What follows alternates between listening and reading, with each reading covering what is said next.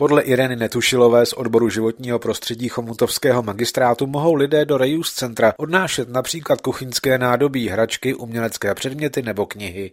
Naopak centrum nepřijme nábytek, domácí elektroniku, oblečení a matrace. Z Chomutova Jan Beneš, Český rozhlas.